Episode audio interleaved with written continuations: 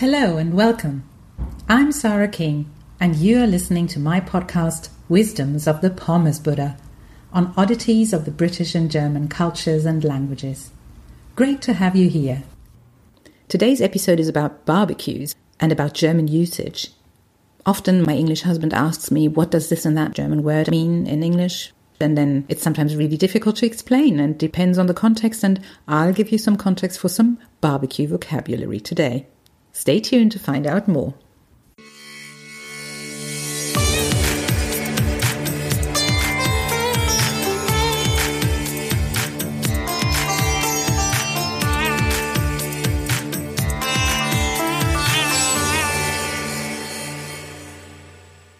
Germans are renowned for their efficiency. We don't fart arse around, as my English husband would say. We get things done. The same is true for our language. Often, my husband asks something like, What's this word in English? This word being anything from Ausfahrt to Zollstock. Having got past the first obstacle, the initial reply any translator will offer, that is, it depends on the context, he is frequently surprised to find that there's not a clear cut one word English equivalent. Let's look at another example. Here's what a German may ask you these days Hast du schon angegrillt? Angrillen. What a cool word. Nine letters. And what does it mean? It means to have the first barbecue of the year. Grillen means to barbecue, and an is a prefix stating, in this particular context, that something is just beginning. Accordingly, abgrillen refers to the last barbecue of the year. So by changing one letter, you can change the meaning from first to last. Now that's what we call efficient. Some Germans take efficiency to a completely different level, though.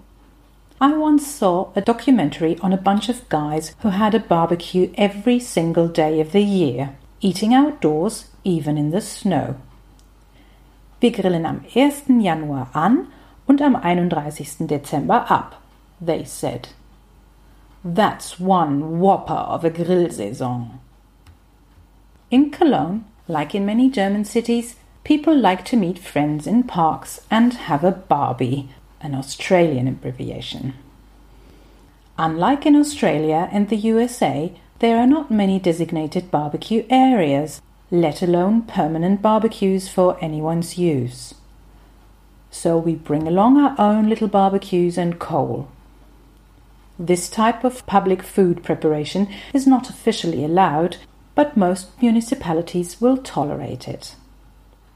In some very big parks or hiking areas, you may even stumble upon a Grillhütte, a wooden hut with a permanent barbecue inside. Those normally need to be officially rented from the local council, though.